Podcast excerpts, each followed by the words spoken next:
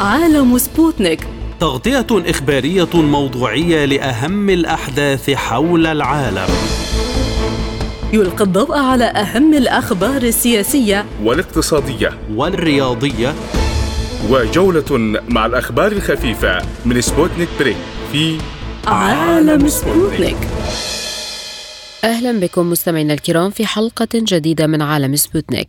معكم في هذه الحلقة خالد عبد الجبار ونوران عطلة والبداية مع أبرز العناوين.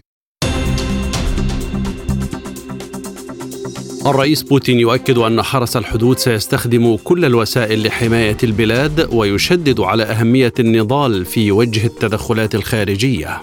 مطالبات إقليمية وعربية بوقف القتال في السودان دون شروط وتحذيرات من إسقاط المؤسسات الوطنية. فريق فني سعودي يصل دمشق لبحث آليات إعادة فتح سفارة المملكة واستئناف عمل البعثة الدبلوماسية بعد ضغوط دولية إسرائيل تتراجع عن تمرير قانون الجمعيات الذي يمنع وصول المساعدات الخارجية للفلسطينيين اتفاق بين مجلس النواب الأمريكي والبيت الأبيض بشأن سقف الدين يشمل تخفيضات تاريخية في الإنفاق.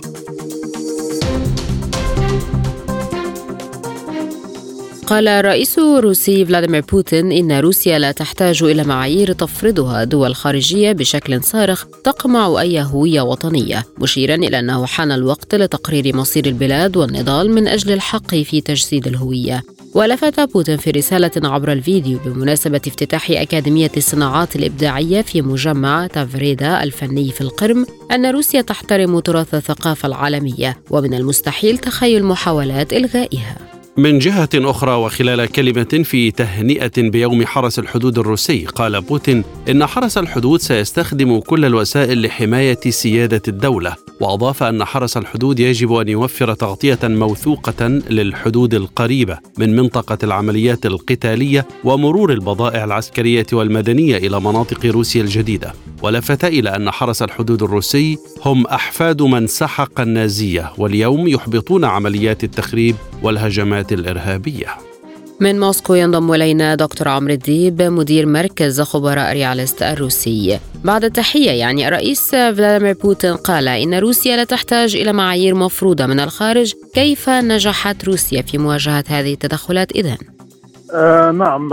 اولا بالنسبة إلى مسألة عمليات التخريب التي تحدث بشكل متواتر في الفترة الأخيرة على الحدود الروسية آه بالفعل يجب أن تتم أو يتم استخدام كل ما هو ممكن آه من من إمكانيات لحرس الحدود الروسي لأجهزة الأمن الروسية التي تقف على الحدود في مواجهة عمليات التخريب هذا التي تستهدف الداخل الروسي تستهدف ترهيب السكان الروس و معاناة السكان الروس خصوصا الذين يعيشون في المناطق الحدودية. هذا أمر. الأمر الآخر فيما يخص سؤال حضرتك الثاني التدابير الروسية التي جعلت روسيا بعد أكثر من عام من موجة يعني تسونامي عقوبات على مختلف المستويات السياسية الاقتصادية الرياضية الثقافية وما إلى ذلك. نجحت روسيا بالفعل في إثبات أنها قادرة على الاستمرار في هذه الحرب. مع الغرب الغرب الذي يهدد الحدود الروسية نرى والجميع يرى أن روسيا لا تقف على الحدود البريطانية ولا الفرنسية ولا الأمريكية ولكن هم من يقفون على الحدود الروسية وهم من يشعلون الحرائق بالقرب من الحدود الروسية. لذلك روسيا مستمر في الدفاع عن نفسها. من خلال تدابير كثيرة جدا تدابير سياسية اقتصادية عسكرية دبلوماسية وكل ما هو ممكن أن تستخدمه روسيا من أجل أن تستمر في الدفاع عن نفسها ضد الحرب المعلنة عليها من جانب الغرب. ليس منذ أكثر من عام فقط ولكن منذ عام 2013 منذ أن بدأت ما يعني ما يسمى ثورة الميدان في أوكرانيا. ما هي المسارات المتاحة لروسيا وشعبها حتى تنفض غبار التدخلات الخارجية وتفرض سياستها وثقافتها دوليا؟ كل ما هو أو كل ما تملكه روسيا هو الاستمرار والوقوف بثبات ضد كل الإجراءات الغربية لأن أي تراجع أو أي يعني إظهار ضعف روسي أمام الغرب. هذا سيعني أن روسيا ستواجه مشاكل كثيرة جدا ليس فقط على المستوى الخارجي ولكن حتى على المستوى الداخلي. لذلك روسيا وكقياده كشعب ليس أمامهم سوى الاستمرار في الدفاع عن أنفسهم مستخدمين كل ما هو ممكن من أجل أن يتم إبعاد الخطر الغربي على من الحدود الروسية. وهذا أمر يعني يعني لا لا مسار ثالث أو لا مسار ثاني أمام روسيا سوى هذا المسار وهذا الأمر نراه في الإجراءات الغربية اليومية من دعم ومن آه، دعم عسكري وإرسال أسلحة نوعية ويعني أمور كثيرة جدا تؤكد لروسيا تؤكد للعالم بأن الغرب عازم على إضعاف روسيا بأي شكل ممكن ولذلك ليس أمام روسيا وشعبها و آه، وقيادتها سوى الاستمرار في الدفاع عن أنفسهم مستخدمين كل الأساليب المتاحة امام ما أهمية التأكيد على عمل حرس الحدود الروسي خاصة في الميدان؟ كما قلت يعني حرس الحدود أو الحديث عن حرس الحدود هو مرتبط بعمليات التخريب المستمرة في الفترة الأخيرة آه، من جانب آه، قوات أوكرانية أو يعني مخربين أوكرانيين يعني يعبرون الحدود ويعملون على إخافة وترهيب سكان هذه المناطق. هي آه، كل عمليات التخريب هذه ليس لها أي قيمة استراتيجية أو قيمة حتى تكتيكية سوى إرهاب السكان المتواجدين في هذه المناطق فقط. ولذلك يجب أن آه، أن يكون حرس الحدود الروسي وأجهزة الأمن المختلفة الروسية متيقظه ويقظة تماما أمام عمليات التخريب هذه. لذلك تحدث عن هذا الأمر الرئيس الروسي. ما هي الوسائل التي يقصدها الرئيس بوتين عند الحديث عن حماية سيادة روسيا؟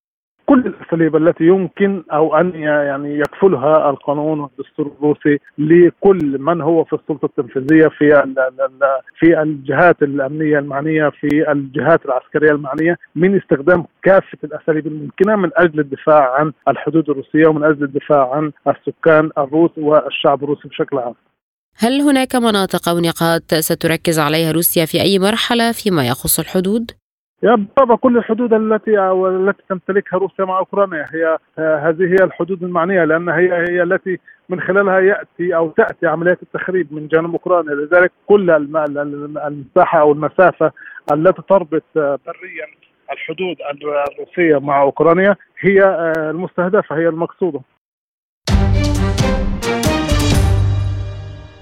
أكد مجلس السلم والأمن في الاتحاد الإفريقي أنه لا حل عسكريا لأزمة السودان مشددا على ضرورة وقف القتال فورا دون شروط مسبقة. وقال مجلس السلم والأمن في بيان له إن القتال في السودان سببه اختلاف الرؤى بشأن الاتفاق الإطاري الموقع في ديسمبر الماضي. من جهته دعا الأمين العام لجامعة الدول العربية أحمد أبو الغيط خلال كلمته في اجتماعات مجلس السلم والأمن الأفريقي حول السودان إلى تضافر الجهود الدولية لإنقاذ المؤسسات الوطنية للدولة السودانية في ظل الصراع الذي تشهده البلاد. وفي نفس الجلسة شدد الرئيس المصري عبد الفتاح السيسي على ضرورة استقرار السودان والحفاظ على وحدة أراضيه وتماسك مؤسساته لما له من نتائج إيجابية على الشعب السوداني وكافة الأطراف الإقليمية. من القاهرة ينضم إلينا سيادة اللواء محمد عبد الواحد المتخصص في الشؤون الأفريقية. بعد التحية يعني مجلس السلم والأمن في الاتحاد الأفريقي أكد أنه لا حل عسكري لأزمة السودان فهل يملك حلولا لتقديمها لطرفي الصراع إذن؟ أهلا بحضرتك واهلا بالسادة المستمعين اولا آه، فعلا قرار امبارح طلع بوقف القتال الفوري من مجلس الأمن والسلم. آه، الحقيقة الصيغة نفسها هي صيغة آه، قوية لأن حتى الآن لا نعلم الأسباب الحقيقية أو الدوافع الحقيقية للصراع يعني ربما حتى وإن كان يدعو كل طرف أن الصراع آه، ناتج عن اختلاف وجهات النظر حول الاتفاق الإطاري لكن لا يصل الأمر إلى صراع مسلح. وبالتالي هناك دوافع شخصية لكلا الطرفين. وعشان كده كان في صيغة متشددة بعملية الوقف الفوري لعمليات القتال لا سيما وإن وصل عدد النازحين من السودان وصل لغاية 800 ألف حتى الآن وهذا رقم كبير جدا في آه، يعني صراع داخل مدينة أضرار كبيرة جدا على البنية الأساسية والبنية التحتية آه، إصابات قتلى ما بين المدنيين وبالتالي لازم يكون هناك تشدد. الصيغة الحقيقة قوية على الرغم من إني أرى آه، في تقديري الخاص ان قرارات مجلس السلم والامن يعني الحقيقة يعني محدودة القدرة على التنفيذ لأن أدوات مجلس السلم والامن ضعيفة. مجلس السلم والامن ده اتنشأ سنة 2004 و يعني بتعديل داخل ميثاق الاتحاد الإفريقي أو بنسميه ببروتوكول خاص. والحقيقة من 2004 حتى الآن تعامل مع ملفات عديدة مثل الانقلاب في موريتانيا 2005 مثل الصراع في توجو الصراع في بوروندي حتى دارفور لم يوفق كلية في يعني حتى في دارفور كان في إشكالية كبيرة مع الأمم المتحدة إنه تعرض مجلس السلم والأمن أو تعرضت القوات الأفريقية لعملية ضربات متلاحقة من الفصائل المسلحة خلى مجلس الأمن يتدخل بقوة ويقدم انتقادات لمجلس السلم الإفريقي. المجلس الأمن والسلم الإفريقي الحقيقة أدواته كلها هم عنده أربع أدوات. عنده حاجة اسمها صندوق السلم وده حاجة للقوات اللي بتطلع ده صندوق السلم عنده حاجة اسمها الإنذار المبكر عنده قوات تدخل سريع والقوات الحقيقة حتى الآن لم تفعل. هي متقسمة مناطقيا شمال إفريقيا وسط إفريقيا جنوب شرق غرب لكن لم تفعل وغير قادرة على التدخل. وعنده الآلية الرابعة وهي مجموعة حكماء إفريقيا. وأنا أتخيل ان يجب تدخل دولي شديد لخضوع الطرفين للتنفيذ الفوري لوقف إطلاق النار. لماذا لم نرى دورا حقيقيا للاتحاد الأفريقي في أزمة السودان الأخيرة؟ في في دور ولكن دور ضعيف ما أقدرش أقول ما فيش دور في دور من أول ما الأزمة بدأت ولكن الدور ضعيف لأن زي ما قلت لحضرتك محدودية قدرة الاتحاد الأفريقي على تنفيذ فعلي لوقف إطلاق النار دي من جهة كمان في تشكك في دور الاتحاد الأفريقي خاصة من قبل الحكومة اللي هي الحقيقة يعني لمحت أو أشارت إنها ممكن تخرج من الاتحاد الإفريقي إذا لم يتم يعني في هناك عدالة. يعني الاتحاد الإفريقي نعلم تماما أن 50% من ميزانيته بتأتي من الخارج بتأتي من دول الاتحاد الأوروبي بتأتي من المتحدة الأمريكية من من كندا. وبالتالي هو ليس سيد قراره. فهناك تشكك في دوره خلال الفترة القادمة. الأمين العام لجامعة الدول العربية دعا إلى تضافر الجهود الدولية لإنقاذ المؤسسات الوطنية في السودان برغم الوساطة في جدة إلا أننا لا نرى استجابة من الأطراف فمن يتحكم في مسار الحرب؟ دي دي حقيقة. أنا شايف إن الجهود الإقليمية المنظمات الإقليمية يعني في ميثاق الأمم المتحدة خاصة فيما يتعلق بالفصل السادس من الميثاق تحدث على إمكانية تعاون المنظمات الإقليمية في وقت الصراعات أو احتواء الصراع أو أو أو الحد من الصراع التدخل لإدارة التسوية. ده تفويض. وفي وفي الفصل الثامن إدى تفويض كمان لهذه المنظمات إنها تتدخل تحت إشراف الأمم المتحدة. لكن لكن تدخل المنظمات الإقليمية خاصة الاتحاد الإفريقي أو الإيجاد ضعيفة للغاية. يعني ليس لديها أي أدوات. حتى الجامعة العربية ما عندهاش أدوات فعالة عشان توقف الصراع. يعني الحقيقة التاريخ يدلل على على ذلك. الصراع في السودان أنا شايف إن أي مفاوضات خلال الفترة القادمة مش هتكون جادة نظرا لعلميا يقال أن علميا يعني علماء الصراع إحنا بنقول إيه؟ بنقول إن مراحل الصراع المختلفة بيبقى ليها منحنيات. في نقطة على المنحنى بنسميها نقطة نضج الصراع. نقطة نضج الصراع لم تأتي بعد. النقطة ديت وهي إن كلا الطرفين بي بي بيعلم تماما أن لا أمل من الصراع وأن الصراع لا يحقق له اهدافه المرجوة أن هناك خطورة إن كلا الطرفين تحط على قوائم المحاكم الدولية أو أو إن في عقوبات شديدة هتلحق بيهم أو إن في أزمات كارثية نتيجة استمرار الصراع. دي بنسميها نقطة نضج الصراع وهنا بنقدر نتدخل لأن الطرفين كل طرف بيكون عايز يقعد على مائدة المفاوضات وبعدين مائده المفاوضات برضه لها شروط. عشان أقول مفاوضات يجب إن كلا الطرفين يكونوا متساويين في القدرة والقوة وإلا لو في طرف تفوق على طرف مش هتبقى اسمها مفاوضات ولكن هتبقى اسمها اذعان اسمها تسليم بالأمر الواقع. فرض آراء الطرف الأقوى على الطرف الضعيف. أنا من رأيي نقطة النضج لم تأتي بعد. لكن هل نسيب الصراعات كده؟ لا إحنا دايما الأطراف القريبة من الصراع أو الوسطاء بيحاولوا يعجلوا من نقطة النضج دي إنهم يحفزوا عليها من خلال فترات الهدنة من خلال وقف الإطلاق النار من خلال طرح المبادرات آه، من خلال آه، طرق دبلوماسية متعددة عشان نحفز كلا الطرفين إن إحنا نوصل لهذه النقطة في أسرع وقت ممكن هل يمكن أن تدخل أطراف أخرى للضغط على المتصارعين لوقف القتال؟ أنا شايف إن أفضل أطراف ممكن الحقيقة تكون فاعلة في هذا الصراع هي دول الجوار.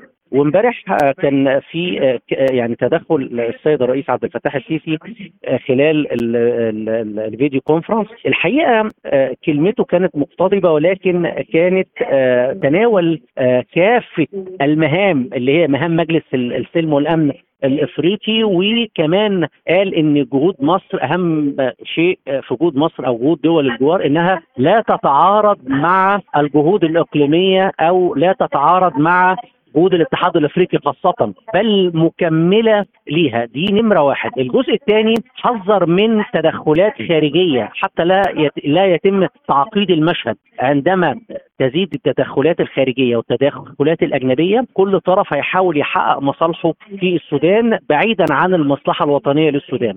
وده أنا شايف إن ده خطورة. إطالة أمد الصراع هيزيد من شكل التدخلات الخارجية. بدأنا نسمع عن آه، تدخلات آه، من سواء من من تشاد من بعض القبائل الموالية لحميدتي في النيجر وفي مالي تدخلات من إفريقيا الوسطى. يعني بدأنا نشوف بدأ تدخلات خارجية. أتخيل إنها ممكن تعقد المشهد خلال الفترة القادمة. وصل فريق فني سعودي إلى دمشق لمناقشة آليات إعادة فتح سفارة المملكة إنفاذا لقرار الرياض استئناف العمل في البعثة الدبلوماسية بالجمهورية العربية السورية. وقالت وكالة الأنباء السعودية إن الفريق الفني السعودي برئاسة الوزير المفوض غازي بن رافع العنزي التقى معاون وزير الخارجية السورية أيمن سوسان ورئيس المراسم في وزارة الخارجية السورية عنفوان نائب وذلك في مقر وزارة الخارجية. وخلال اللقاء عبر رئيس الفريق السعودي عن شكره لمعاون وزير الخارجية السوري على الترحيب وحفاوة الاستقبال وتسهيل إجراءات الوصول فيما أعرب سوسان عن ترحيبهم واستعدادهم وجاهزيتهم لتقديم كافة التسهيلات والدعم لتسهيل مهمة الفريق السعودي. يأتي هذا بعد القمة العربية في جدة في التاسع عشر من مايو الجاري ومشاركة الرئيس السوري بشار الأسد فيها والتأكيد السعودي على دعم مشروعات التعافي الاقتصادي في سوريا والعمل على إعادة اللاجئين السوريين إلى وطنهم من مكة المكرمة ينضم إلينا الدكتور عبد الحفيظ محبوب الكاتب والمحلل السياسي السعودي دكتور عبد الحفيظ ماذا ينقص إذا من إعدادات لعمل البعثة الدبلوماسية السعودية في سوريا؟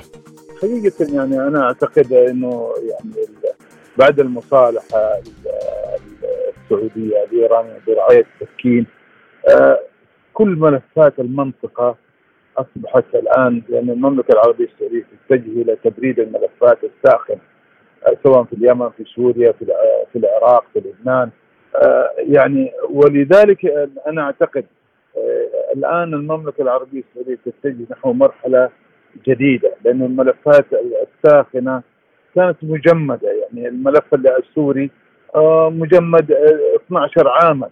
آه، ولذلك المملكة العربية السعودية نتيجة علاقاتها الحقيقة المتعددة مع روسيا في ملف النفط وروسيا متواجدة في في سوريا. أيضا الآن بعد المصالحه برعايه بكين أصبحت إيران يعني لا تعترض على المملكة العربية السعودية بل تسعى لإقامة علاقة متميزة مع المملكة العربية السعودية. ومن باب أولى يعني قبل المصالحة كانت طبعا هناك آه إيران آه لها حضور آه يعني عسكري عبر الميليشيات وحضور آه يعني مكثف في آه طبعا في فرق بين العلاقات الدبلوماسية والعلاقات بين الدول والعلاقات على حساب الأمن العربي. الحقيقة الآن المملكة العربية السعودية سعت يعني قبل القمه هناك آه، آه، طبعا آه، اجتماع وزير الخارجية في جدة مع وزير الخارجية السعودي ثم الاجتماع الاردن الدولة الرباعية ثم دعوة بشار الأسد للمملكة العربية السعودية. كل ذلك من أجل حل حالات الملف السوري لأن أعتقد اللاجئين في لبنان في الأردن في في في داخل السوري في تركيا. أنا أعتقد بدأ بدأت هذه الدول تتململ وبدأت تعاني من هؤلاء اللاجئين. أعتقد الآن حينما يعني تتدخل المملكة العربية السعودية من خلال آه، يعني علاقاتها المتجددة أو التغيرات الجو استراتيجيه حتى هناك في تغيرات جو استراتيجيه دولية. الحرب الروسية في أوكرانيا يعني الحقيقة كل هذه الملفات آه، يعني يمكن ربطها بعضها ببعض وطبعا الملف السوري من الدولة يعني آه، عربية عميقة جدا تتقاطع فيها الدول العظمى والإقليمية من روسيا والولايات المتحدة وتركيا وإيران. فأصبح الملف السوري يعني ملف معقد جدا. لذلك المملكة العربية السعودية الآن تتولى هذا الملف.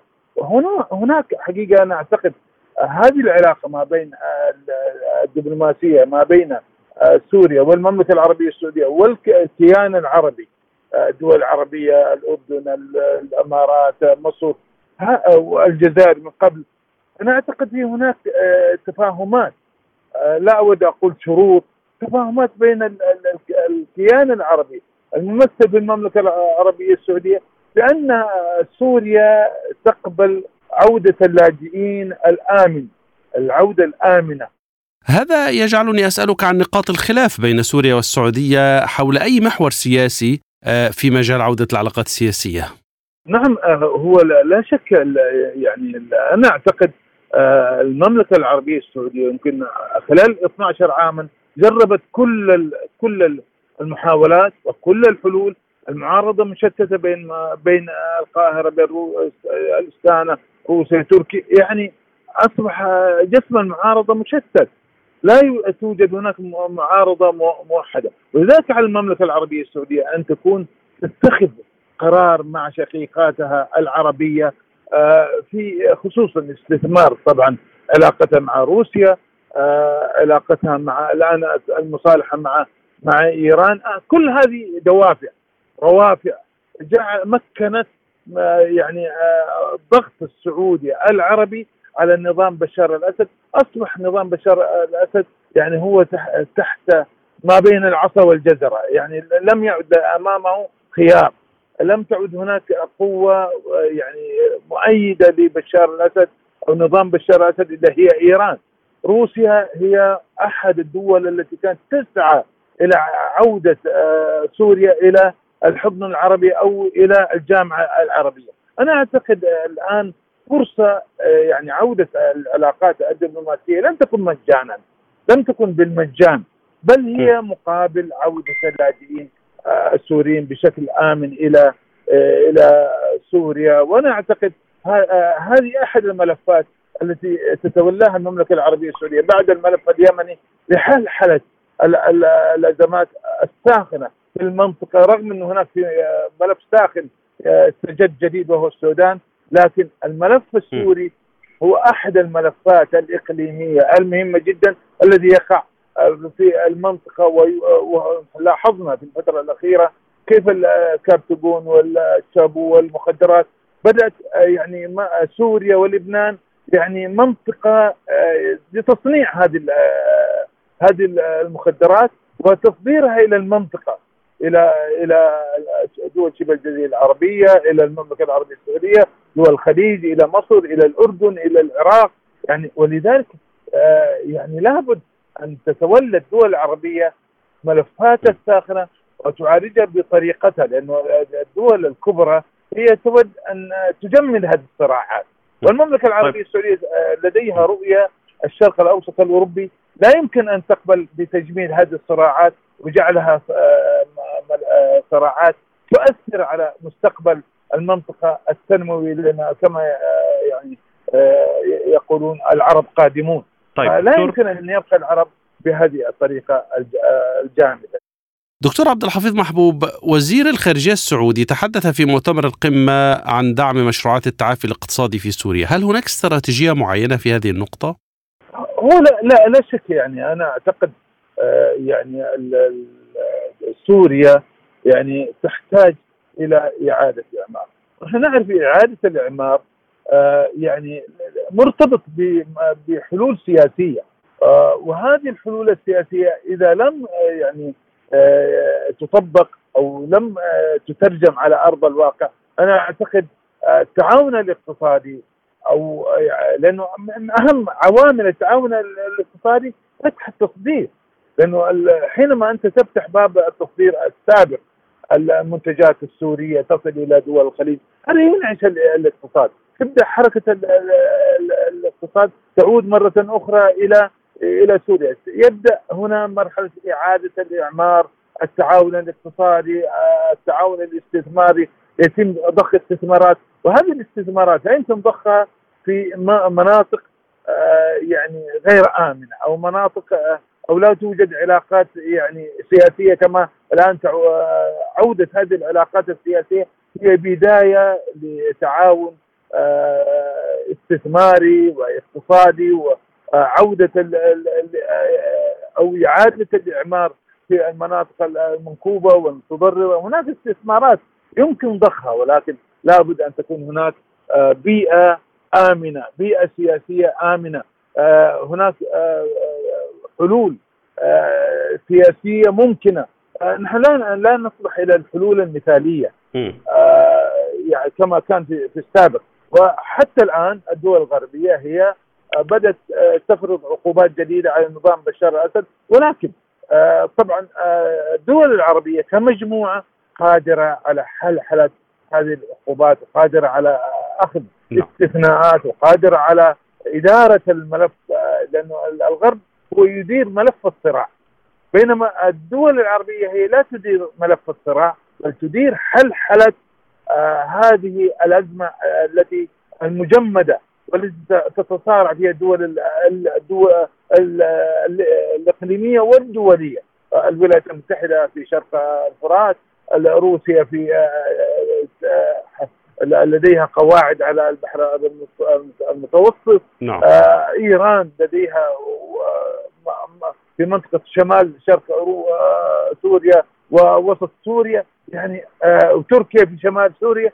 فهذه آه يعني سوريا المجزأة الآن أنا أعتقد حينما عادت سوريا إلى الجامعة العربية أنا أعتقد يبدأ يعني توحيد سوريا تبدأ هذه التدخلات الأجنبية يتم تحييدها تدريجيا يتم خروجها. أنا أعتقد يعني الأزمة السورية يعني صحيح هي معقدة ولكنها هي قابلة للحل خصوصا بعدما قبل النظام السوري بعض الحلول على الأقل لا نقول كل الحلول ولكن هناك عدد من الحلول قبلها قد لا تكون آه، متاحة اعلاميا ولكن هناك آه، مكتوبة آه، وفق اتفاق ما بين الجوانب العربية ونظام بشار تراجعت الحكومة الإسرائيلية عن تمرير قانون الجمعيات الذي كان من المقرر عرضه في الكنيسة وذلك في أعقاب ضغوط دولية كبيرة. ونقلت صحيفة يديعوت أحرنوت عن مصدر سياسي أن مشروع القانون المتعلق بمنظمات مدنية لن يعرض الأحد على لجنة تشريع في الكنيست وأنه ستتم إعادة فحص القانون المقترح بعد القلق الذي عبرت عنه عدة دول بهذا الخصوص. ووفقا لمشروع القانون الذي طرحه عضو الكنيست أرييل كيلنر من حزب الليكود لن يتم الاعتراف بالجمعية التي تتلقى تبرعات من حكومة أجنبية كمؤسسة عامة أو مؤسسة غير ربحية مما يجعل من الصعب على الفلسطينيين تلقي المساعدة من الحكومات الأجنبية وسيتعين عليها دفع ضريبة 65% على كل تبرع.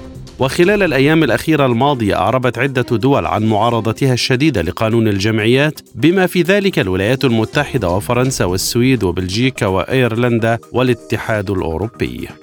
من رام الله ينضم إلينا دكتور ناجي شكري الضاضة الخبير بالشؤون الإسرائيلية بعد التحية ما أهمية تراجع إسرائيل عن تمرير قانون الجمعيات؟ أنا في تقديري أن الاحتلال الإسرائيلي يواجه ضغوط مرتبطة بالوضع الإنساني داخل الأراضي المحتلة. وهذا الوضع الإنساني بالتأكيد يتحول إلى تهديد أمني وعسكري على الاحتلال. وهذه ضمن التوازنات التي خلقتها المقاومة الفلسطينية باعتبار أن حقوق الشعب الفلسطيني ومصالحه آه، توجد آه، إرادة وطنية مرتبطة باستخدام كل القوة الممكنة للمحافظة على هذه الحقوق وهذه المكتسبات وعدم إتاحة الفرصة للاحتلال الإسرائيلي أن ينفذ برامجه آه، ورغباته على حساب الشعب الفلسطيني الحديث الآن عن أنه ستتم إعادة فحص القانون فهل تعود إسرائيل لتمريره مرة أخرى؟ أنا في تقديري أن آه، هذه المحاولات لا تنتهي. هناك آه، أيضا تعقيدات داخل الائتلاف الحاكم الإسرائيلي. آه، معلوم أن هذه الحكومة ليست فقط يمينية ولكنها الأكثر تطرفا في في تاريخ الاحتلال الإسرائيلي. ووجود مجموعة من المتطرفين داخل هذه الحكومة الذين كانوا يطالبوا بمثل هذه الإجراءات وهم خارج الحكومة. اليوم هم مسؤولين عن الحكومة وأعضاء في الكابينت الإسرائيلي في تقديري لن تنتهي هذه المحاولات. آه، هؤلاء أساسا لديهم تغول حقيقي على ال ما يمكن اعتباره حتى ضمن القانون الإسرائيلي بالحقوق الإسرائيلية فيما يتعلق بالتعديلات القانونية. وبالتالي آه، دائما يبحثوا عن آه، سلب حقوق الفلسطينيين وهذه المحاولات في تقديري لن تنتهي. وهذا الأمر مرتبط أيضا بمجموعة من الإجراءات معلوم أنه اليوم أعلن حتى عن زيارة لنتنياهو في سبتمبر الماضي متوقعه للولايات المتحدة الأمريكية مثل هذه القوانين ومثل هذه الأطروحات أنا في تقديري آه، أيضا سيحاول الاحتلال آه، آه، تأجيلها إلى حين انتهاء الزيارة. من هي الدول التي أثرت في قرار حكومة نتنياهو؟ يعني بالتأكيد الولايات المتحدة الأمريكية هي أحد الدول التي التي دائما تضغط حتى في مسألة إقالة وزير الجيش الإسرائيلي. الولايات المتحدة الأمريكية هي الدولة الأهم التي ضغطت باتجاه أن يتراجع نتنياهو عن هذا القرار. وبالتأكيد هناك دول من الاتحاد الأوروبي لكن أنا في تقديري الدول الأكثر أهمية أو الدولة الأكثر أهمية هي الولايات المتحدة الأمريكية حيث أن عديد الدول أيضا تتبع في سياساتها ما تريده الولايات المتحدة الأمريكية فيما يتعلق مع الاحتلال الإسرائيلي في مثل هذه القضايا هل هناك مقايضة جرت بين حكومة نتنياهو والجهات التي تدخلت لإنهاء الملف؟ ليس لدي معلومات آه، في هذا السياق لكن في النهاية معلوم أن في السياسة دائما لا أحد يعطي شيء إلا ويأخذ شيء آخر قد لا يكون الشيء الآخر بالمقابل هو أمر ملموس وظاهر لكن في النهاية أحيانا بعض الأمور تكون مرتبطة بوعود آه، لها علاقة بقضايا تهم الطرف الآخر. هذه المسألة في تقديري آه، أن الاحتلال دائما آه، يتعامل معها خاصة مع هذه الحكومة التي تملأها التناقضات. تناقضات فيما يتعلق في البعد الداخلي كائتلاف حاكم والضغوط على نتنياهو من بن كبير وسموتريتش لقضايا مرتبطة بالاستيطان مرتبطة بموازنات للأحزاب الدينية. وأيضا فيما يتعلق بالتناقض مع المعارضة التي يتزعمها يائير لبيد وهذه لبيد التي لها علاقة بالتعديلات القضائية التي يعتبرها هؤلاء هي انقلاب على الدستور والنظام. هذا القانون كانت له علاقة بأوروبا، فما الذي يمنع الغرب من التدخل في القضية الفلسطينية وتسويتها؟ المشكلة أن الغرب هم مسؤولون أساسيون عن رعاية الاحتلال الإسرائيلي ومسؤولين مباشرين عن وجود آه، هذه القضية وهذا الاحتلال الإسرائيلي. هذه هي المشكلة التي يواجهها الغرب. أنه أحيانا الأوروبيون آه، يتحدثوا عن حل عادل للشعب الفلسطيني لكن يتجاهلوا دائما الحقوق المرتبطة بأن العدالة تقتضي إنهاء الاحتلال. وبالتالي هذا التناقض دائما يظهر في سياساتهم آه، وتعبيراتهم. أحيانا يتعاملوا مع المستوطنات على أنها كيانات غير شرعية ولكن الاحتلال كله وجوده هو استيطان بالأساس وإحلال للشعب الفلسطيني. وهنا تظهر أيضا قضية القدس القضية الأكثر وضوحا عندما يمارس الاحتلال كل سياساته سياسات الاسرله والتهويد رغم أن القدس ضمن القوانين الأوروبية وضمن القوانين والقرارات الدولية في العالم كله آه، هي منطقة ذات آه، وضع خاص ولا يمكن للاحتلال أن يغير الوضع القائم فيه، هذه مشكلة من التناقض في السياسات الأوروبية نلمسها دائما. أعلن رئيس مجلس النواب الأمريكي كيفن ماكارثي عن توصله لاتفاق مبدئي مع البيت الأبيض بشأن سقف الدين قبل الموعد النهائي المحدد من قبل وزارة الخزانة في الخامس من يونيو المقبل والذي يتعلق بعدم قدرة الحكومة على سداد التزاماتها الفيدرالية. وأكد ماكارثي أن الاتفاق يشمل تخفيضات تاريخية في الإنفاق ويرفع سقف الدين لمدة عامين مؤكدا أنه لا يتضمن أي زيادة في الضرائب أو برامج جديدة. ومن المتوقع أن يصوت الكونغرس يوم الأربعاء المقبل على مشروع قانون لرفع سقف الدين الحكومي حيث أعلن ماكارثي سابقا أنه سيتيح للكونغرس مهلة 72 ساعة لمراجعة الاتفاق قبل التصويت. وتم التوصل إلى هذا الاتفاق بعد جولة مكثفة من المفاوضات بين فريقي البيت الأبيض والجمهوريين بقيادة مكارثي ويبلغ سقف الدين الحكومي الأمريكي حاليا أكثر من 31 تريليون دولار ويعد رقما قياسيا مقارنة بكل الديون السيادية في العالم ويشترط الجمهوريون في الكونغرس الأمريكي خفض الميزانية مقابل الاتفاق على رفع سقف الدين العام. من القاهرة ينضم إلينا الدكتور عبد النبي عبد المطلب أستاذ الاقتصاد السياسي. دكتور عبد النبي ما فائدة الاتفاق الذي جرى إذا بين مجلس النواب الأمريكي والبيت الأبيض بشأن سقف الدين؟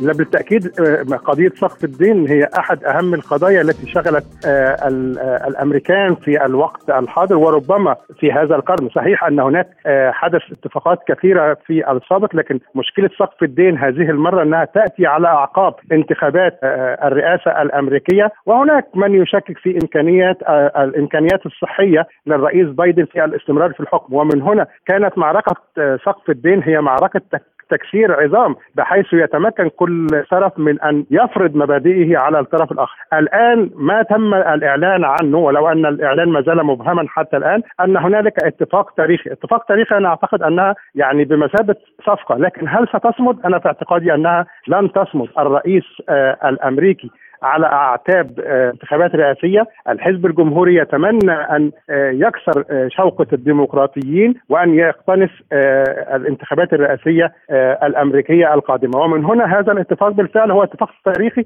إذا تم وإذا تم الاتفاق على تحديد سقف للدين ولو إنني أستبعد أن يتم الإعلان عن تمديد سقف الدين، لكن ربما يتم الاتفاق على إجراءات لتجاوز هذه الأزمة. لا أكثر. رئيس مجلس النواب الأمريكي قال إن الاتفاق يشمل تخفيضات في الإنفاق ولا يتضمن أي زيادة في الضرائب، هل تكفي هذه الجوانب لسد الدين برأيك؟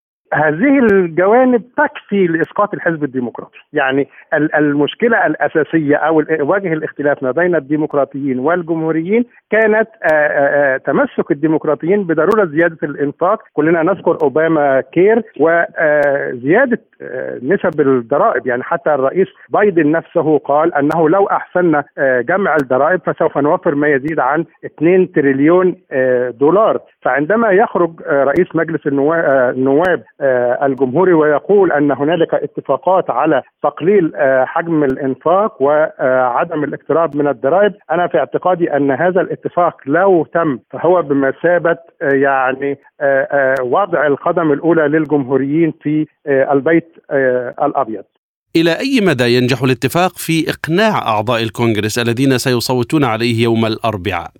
لا أنا لا أعتقد أنه سوف يكون هناك اتفاق أو آه، تصويت بنسبة زيادة كبيرة بنسبة كبيرة. إذا نجح هذا الاتفاق في المرور من الكونغرس فأنا أعتقد أنه سوف يمر بأغلبية بسيطة لن تكون أغلبية كبيرة. كما قلت لحضرتك أن يعني تفاصيل الاتفاق آه، غير واضحة لكن عندما نتحدث عن موافقة الديمقراطيين على آه، تقليل الإنفاق وعدم زيادة الضرائب أنا لا أعتقد أن عدد كبير جدا من النواب الديمقراطيين الموجودين سوف يوافق على هذا الأمر.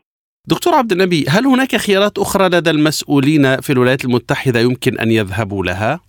يعني بالتأكيد هناك خيارات كثيرة لكن كلها خيارات صعبة، يعني في ظل رئاسة أوباما يعني تم تعطيل آه، الإنفاق لمدة تقترب من حوالي 100 يوم حتى رضخ الأعضاء الجمهوريون ووافقوا يعني على مضض على زيادة سقف الدين، أيضا من في الإمكان أن يكون هنالك اتفاق على تمديد سقف الدين، يعني هو بس معروف إن تمديد سقف الدين بيتم برقم، يعني لا يتم بالنسبة من الناتج القومي أو من الدخل القومي أو غيره. يعني بيتم الاتفاق على رقم محدد يزيد به الدين. كان من الممكن أن يتم الاتفاق على تمديد سقف الدين برقم معين يعني رقم لا يكون كبيرا. نتحدث مثلا عن آه، تريليون دولار أو أقل. لحين لحين اقتراب الانتخابات الأمريكية أو دخول الانتخابات الأمريكية حيز النفاذ. ومن هنا يعني نعطي الفرصة إلى تغليب المصالح الأمريكية العامة على مصالح الحزبين المتصارعين، لكن هذا الاتفاق كما قلت لحضرتك ما زال حتى الآن مبهما يعني لن تظهر ملامحه إلا بعد أن يظهر للنور بعد آه، موافقة الكونغرس، وقتها يعني نستطيع أن آه، نقيم هذا الاتفاق، لكن إذا كنا نتحدث عن هل هناك امكانيات أو كان هناك بدائل أخرى؟ لا بالتأكيد يعني تمديد سقف الدين كان ممكنا في ظل اشتراطات معينة وفي ظل رقم معين يعني مش شرط إن إحنا إنه كان يزيد بنسبة 2 تريليون أو 5 تريليون كما حدث في عام 21 آه، كان يمكن أن يزيد بعدة مليارات من الدولارات تضمن استمرار سداد الخزانة الأمريكية للاستحقاقات المقررة عليها بما لا يتعارض أيضا على آه، آه، المبادئ الأساسية للحزبين سواء الحزب الديمقراطي الذي يمثله الرئيس بايدن أو الحزب الجمهوري الذي يمثله مكارسي بصفته بصفته رئيس مجلس النواب لكن أي خفض للميزانية العامة كيف سيكون أثره على الشارع؟ يعني لا ما فيش حاجة اسمها في أمريكا لا يوجد شيء اسمه الشارع، لكن بالتأكيد سوف يكون هناك تأثيرات كبيرة جدا على المواطن الأمريكي، طبعا المسألة بتختلف من مكان إلى مكان ومن ولاية إلى ولاية، يعني في بعض الولايات التي تقدم التأمين الصحي الشامل وتقدم دعم للأسر الفقيرة وللأطفال وغيره، هناك ولايات لا تقدم ذلك، الخفض العام للإنفاق بالتأكيد سوف يضر أكثر بالأسر الفقيرة وبالطبقات الأكثر فقرا. وهي موجودة في أمريكا. أمريكا يعني لا نتحدث أن أمريكا لا يوجد فيها فقر بل بالعكس بتوجد بها آه، نسب آه، فقر. المشكلة أن تقليل الإنفاق يعني يؤدي إلى آه، يعني تقليل قدرة هذه الطبقات على الإنفاق خاصة كما نلاحظ حاليا في ظل ارتفاع أسعار وارتفاعات غير مسبوقة وتاريخية للتضخم. ومن هنا فإن يعني هذا الإجراء إذا تم فأنت تعطي فرصة لتقليل حجم الميزانية من خلال تقليل فرض الضرائب وللأسف بتضغط على الطبقات الفقيرة من خلال آه، تقليل الإنفاق الموجه إليهم في ظل ارتفاع الأسعار وارتفاعات معدلات التضخم.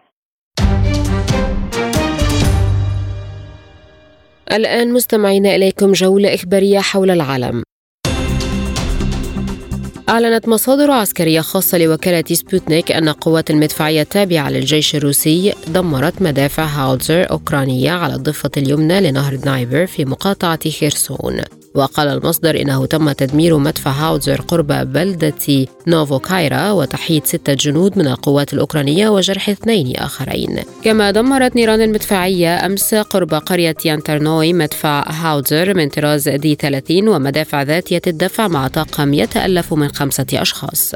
دمرت قوات مجموعة فوستوك الروسية مدافع بولندية ذاتية الدفع من طراز كراب بواسطة ذخيرة طائرة لانسيت المسيرة الروسية على محور جنوب دونيتسك. وفي تصريحات لوكالة سبوتنيك قال رئيس المركز الصحفي لمجموعة قوات فوستوك الروسية ألكسندر غورديف إن ذخيرة الطائرة المسيرة لانسيت دمرت مدفعية بولندية في منطقة إلازافيتوفغا كما أسقطت وسائل الدفاع الجوي مركبات جوية مسيرة من طراز فالكيليرا وفوريا. بدأت صباح الأحد الجولة الثانية للانتخابات الرئاسية التركية والتي يتنافس فيها الرئيس رجب طيب أردوغان ومنافسه زعيم المعارضة كمال كليتشدار أوغلو يذكر أن الرئيس أردوغان مرشح تحالف الجمهور أما كمال كليتشدار أوغلو فهو مرشح تحالف الأمة ولم يحصل أي مرشح على أكثر من 50% من الأصوات في الجولة الأولى للانتخابات. وتقدم أردوغان بنسبة 49.5% وحصل منافس كليتشدار على 44.88% مما أدى إلى الاحتكام لجولة الإعادة. اعتبرت بثينة شعبان مستشارة الرئيس السوري أن حضور الرئيس بشار الأسد القمة العربية التي عقدت بالمملكة العربية السعودية إعلانا عن انتصار سوريا وفشل مخططات كبيرة ممولة من أعتى القوى في العالم. وأضافت أن التجربة الصعبة التي خاضتها سوريا لعقد كامل درس يستفاد منه في قضايا أمتنا خاصة القضية الفلسطينية لأنه في النهاية ينتصر الأكثر إيمانا بقضيته العادلة. وتابعت أن العالم سيكون متعدد الأقطاب ولن يتمكن الغرب من أن يتحدث عن حرية وديمقراطية وحقوق إنسان فيها. فالغرب يدرك تماما أنه في انحدار دائم وأن النتيجة لن تكون لصالحه. أعلنت وزارة الخارجية اللبنانية عزم دولة الإمارات العربية المتحدة على الإفراج تباعا عن اللبنانيين العشرة الذين تم إيقافهم فيها مؤخرا. ووفق بيان نشرته الخارجية اللبنانية فإن الإمارات أبلغت سفير لبنان لديها فؤاد شهاب نبأ الإفراج عن كافة الموقوفين اللبنانيين العشرة تباعا الذين أوقفوا في دولة الإمارات منذ حوالي شهرين وذلك على خلفية اتهامهم بالتعامل مع حزب الله. جددت الرياض وواشنطن دعوتهما إلى طرفي الصراع السوداني لتمديد وقف إطلاق النار المقرر انتهاؤه يوم الاثنين. وطالبت وزارة الخارجية السعودية في بيان القوات المسلحة السودانية وقوات الدعم السريع مواصلة النقاش للتوصل إلى اتفاق بشأن تمديد وقف إطلاق النار الذي ينتهي في التاسع والعشرين من مايو موضحة أن التمديد سيسهل المساعدات الإنسانية التي يحتاجها الشعب السوداني. أعلن وزير الصحة السوداني هيثم محمد أن ولايات الخرطوم وجنوب ووسط دارفور تعاني من أزمة في الخدمات الصحية نتيجة الاشتباكات المستمرة منذ الخامس عشر من أبريل نيسان الماضي بين الجيش السوداني وقوات الدعم السريع. وأوضح الوزير في مؤتمر صحفي عقد في بور سودان أن 30 مستشفى في ولاية الخرطوم تجد صعوبة في تقديم الخدمات الصحية بسبب وجود قوات الدعم السريع في داخلها بالإضافة إلى عدد من المستشفيات الرئيسية. قال وزير الخارجية العماني بدر البوسعيدي إن زيارة سلطان عمان هيثم بن طارق إلى إيران تعكس الأهمية التي توليها قيادتا البلدين لتعميق التعاون الثنائي النافع والحرص المشترك للتشاور على مستوى القمة إزاء العديد من الاهتمامات الإقليمية والدولية دعما لأسباب السلم والاستقرار والازدهار. وذكرت وكالة الأنباء العمانية الأسبوع الماضي أن زيارة سلطان عمان إلى إيران تهدف إلى مواصلة التنسيق والتشاور بين قيادتي البلدين فيما يتعلق بالعديد من القضايا الإقليمية والدولية ذات الاهتمام المشترك. اعتقل الجيش الإسرائيلي خمسة فلسطينيين من مناطق مختلفة بالضفة الغربية خلال عمليات اقتحام متزامنة في تول كرم والخليل وقال الجيش الإسرائيلي في بيان إن قوة عسكرية تعرضت لإطلاق نار من فلسطينيين بعدما دخلت مخيم تول كرم شمال الضفة ما ألحق أضرارا بعربة عسكرية. فيما دارت اشتباكات في المخيم خلال العملية التي كان الغرض منها اعتقال فلسطيني واحد. ضمن حزب الإنصاف الحاكم في موريتانيا أغلبية مريحة في البرلمان المقبل بعد أن تجاوز 100 مقعد. حسب النتائج الجزئية للمرحلة الثانية من الانتخابات التشريعية. وبحسب النتائج الأولية حصل الحزب الحاكم على أكثر من 23 مقعدا من المرحلة الثانية تضاف إلى 80 مقعدا حققها في المرحلة الأولى. وبهذه الحسابات ينجح الحزب الحاكم في الاستحواذ على 100 مقعد وثلاثة على الأقل في البرلمان المقبل مما يمنحه أغلبية برلمانية مريحة وغير مسبوقة.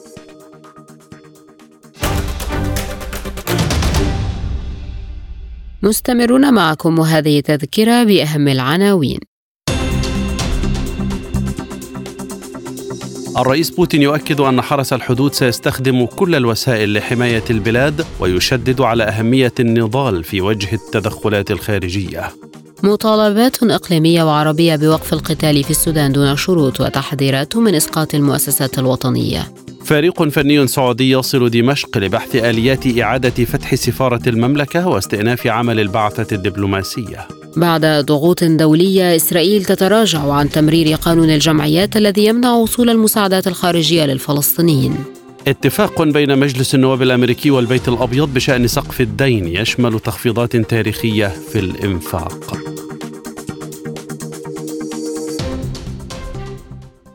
الآن إليكم مجموعة من الأخبار الاقتصادية.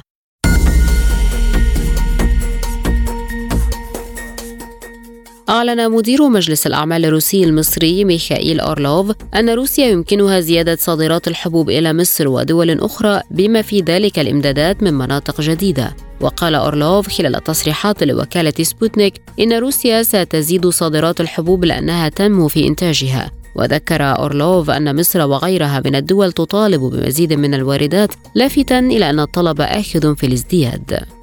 ارتفع فائض الموازنة العامة في قطر خلال الربع الأول من العام الحالي 2023 بنسبة 40% على أساس سنوي إلى 19 مليار ريال مما يمثل 9% من إجمالي الناتج المحلي الإجمالي بحسب وزير المالية القطري علي الكواري. وقدرت موازنة قطر للعام الحالي تسجيل فائض بقيمة 29 مليار ريال بإيرادات متوقعة عند 228 مليار ريال ونفقات بقيمة 199 مليار ريال محسوبا على سعر مرجعي للنفط عند 65 دولار للبرميل. وبلغ فائض ميزانية قطر للعام 2022 ما يزيد عن 89 مليار ريال بدعم من ارتفاع إيرادات النفط الخام والغاز الطبيعي المسال.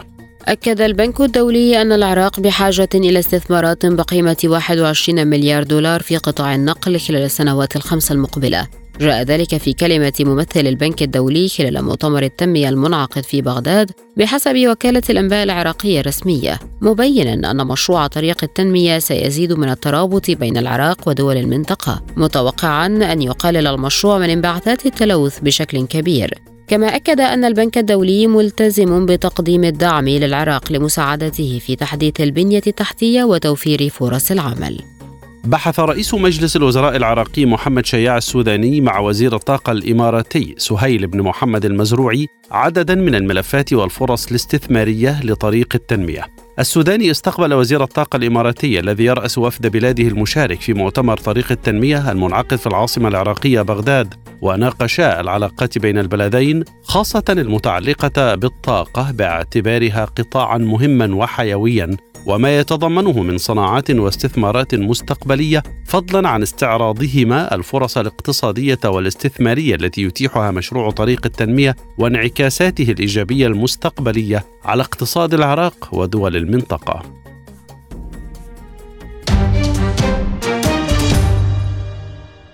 الآن إلى أخبار الرياضة توج اتحاد جدة بلقب الدوري السعودي للمحترفين للمرة التاسعة في تاريخه بعد فوزه على الفيحاء بثلاثية نظيفة في الجولة التاسعة والعشرين وقبل الأخيرة من المسابقة. سجل ثلاثية الاتحاد. أحمد شراحيلي ورومارينيو ثنائية على ملعب مدينة المجمع الرياضية. ورفع الاتحاد رصيده إلى 69 نقطة ليبتعد بالصدارة بفارق خمس نقاط عن النصر صاحب المركز الثاني برصيد 64 نقطة. بما ظل رصيد الفيحاء عند 30 نقطة وتراجع للمركز الثالث عشر وعليه انتظار نتائج الجولة الأخيرة ليحسم مصيره من البقاء بالدوري. حصد باريس سان جيرمان لقب الدوري الفرنسي للمرة الثانية على التوالي والحادية عشرة في تاريخه بعد تعادله مع مضيفه ستراسبورغ بهدف لكل منهما في اللقاء الذي جمعهما ضمن منافسات الجولة السابعة والثلاثين من ليغا 1 ورفع فريق باريس سان جيرمان رصيده بعد هذا التعادل إلى 85 نقطة ليضمن احتفاظه باللقب. كونه أصبح بعيدا عن متناول أقرب ملاحقيه وهو نادي لانس الذي يحتل المركز الثاني برصيد 81 نقطة. بينما يشغل نادي ستراسبورغ المركز الخامس عشر على سلم الترتيب برصيد 40 نقطة لينجو من الهبوط للدرجة الثانية. نجح بايرن ميونخ في الاحتفاظ بلقب الدوري الألماني عقب فوزه على ضيفه كولن 1-2 في الجولة الأخيرة من الدوري. وذلك بعد أن فرض نادي ماينز التعادل على بروسيا دورتموند وانتهى اللقاء بينهما 2-2 وأضاع بروسيا دورتموند فرصة ذهبية للتتويج بلقب الدوري حيث كان يحتاج للفوز في المباراة دون النظر لنتيجة مباراة بايرن. وأخفق بروسيا في الفوز باللقب للمرة الأولى منذ عام 2012 وكسر احتكار بايرن ميونخ الذي توج باللقب للمرة الثالثة والثلاثين في تاريخه. فاز إنتر ميلان على ضيفه أتلانتا بثلاثة أهداف مقابل هدفين في إطار منافسات الجولة السابعة والثلاثين من الدوري الإيطالي لكرة القدم. وتوالى على تسجيل ثلاثية أصحاب الأرض المهاجم البلجيكي روميلو لوكاكو ولاعب خط الوسط الإيطالي نيكولو باريلا والمهاجم الأرجنتيني لاوتارو مارتينيز. في حين سجل لأتلانتا الكرواتي ماريو باشاليتش والثاني جاء بنيران صديقة سجله حارس المرمى الكاميروني أندري أونانا خطأ في مرمى. ورفع إنتر ميلان رصيده إلى 69 نقطة وتقدم إلى المركز الثاني ليضمن مشاركته في الموسم المقبل لدوري أبطال أوروبا لكرة القدم. وتوقف رصيد أتلانتا عند 61 نقطة ليحتل المركز الخامس. تأهل المنتخب البرازيلي لدور ثمن النهائي لبطولة كأس العالم لكرة القدم للشباب تحت 20 عام عقب فوزه على نظيره النيجيري بهدفين دون رد في الجولة الثالثة لدور المجموعات. المباراة التي جرت على ملعب دييغو أرماندو مارادونا بالعاصمة بوينس آيرس حقق فيها منتخب البرازيل انتصاره الثاني على التوالي وتصدر جدول ترتيب المجموعة الرابعة بفارق الأهداف عن منتخبي إيطاليا ونيجيريا بينما احتل منتخب الدومينيكان الذي خسر أمام نظير الإيطالي 3-0 المركز الرابع والأخير وودع البطولة.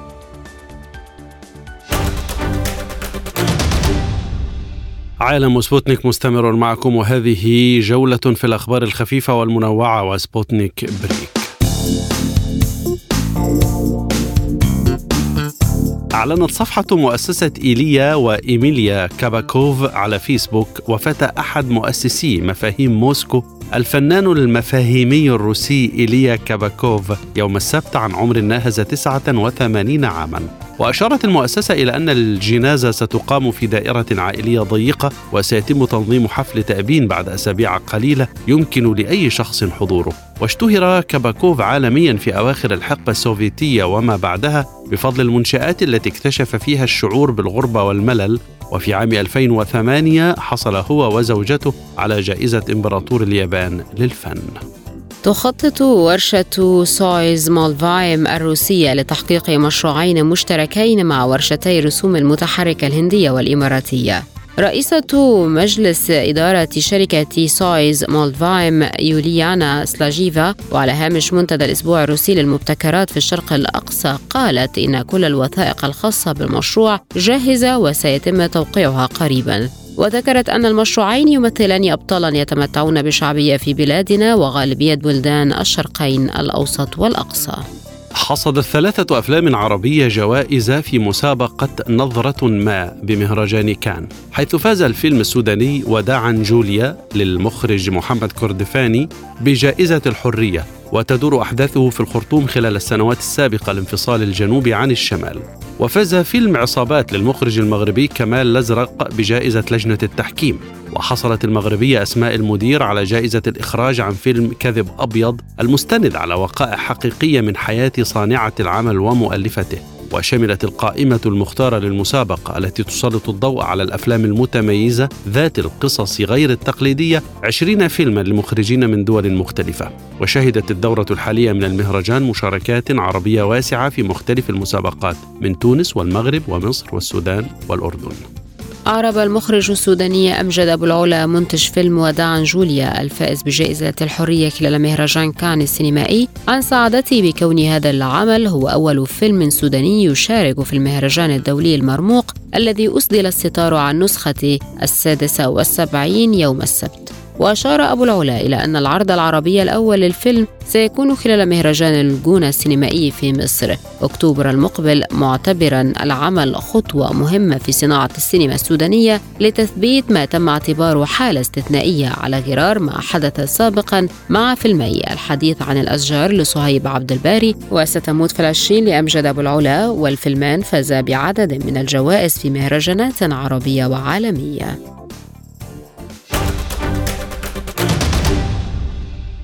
ختام هذه الحلقة من عالم سبوتنيك. إليكم تذكيرا بأبرز ملفات هذه الحلقة. الرئيس بوتين يؤكد أن حرس الحدود سيستخدم كل الوسائل لحماية البلاد ويشدد على أهمية النضال في وجه التدخلات الخارجية. مطالبات إقليمية وعربية بوقف القتال في السودان دون شروط وتحذيرات من إسقاط المؤسسات الوطنية. فريق فني سعودي يصل دمشق لبحث آليات إعادة فتح سفارة المملكة واستئناف عمل البعثة الدبلوماسية. بعد ضغوط دولية إسرائيل تتراجع عن تمرير قانون الجمعيات الذي يمنع وصول المساعدات الخارجية للفلسطينيين. اقتصاديا اتفاق بين مجلس النواب الأمريكي والبيت الأبيض بشأن سقف الدين يشمل تخفيضات تاريخية في الإنفاق. ورياضيا اتحاد جدة يتوج ببطولة الدوري السعودي لكرة القدم بعد غياب 14 عاما. للمزيد زوروا موقعنا سبوتنيك دوت إي إي.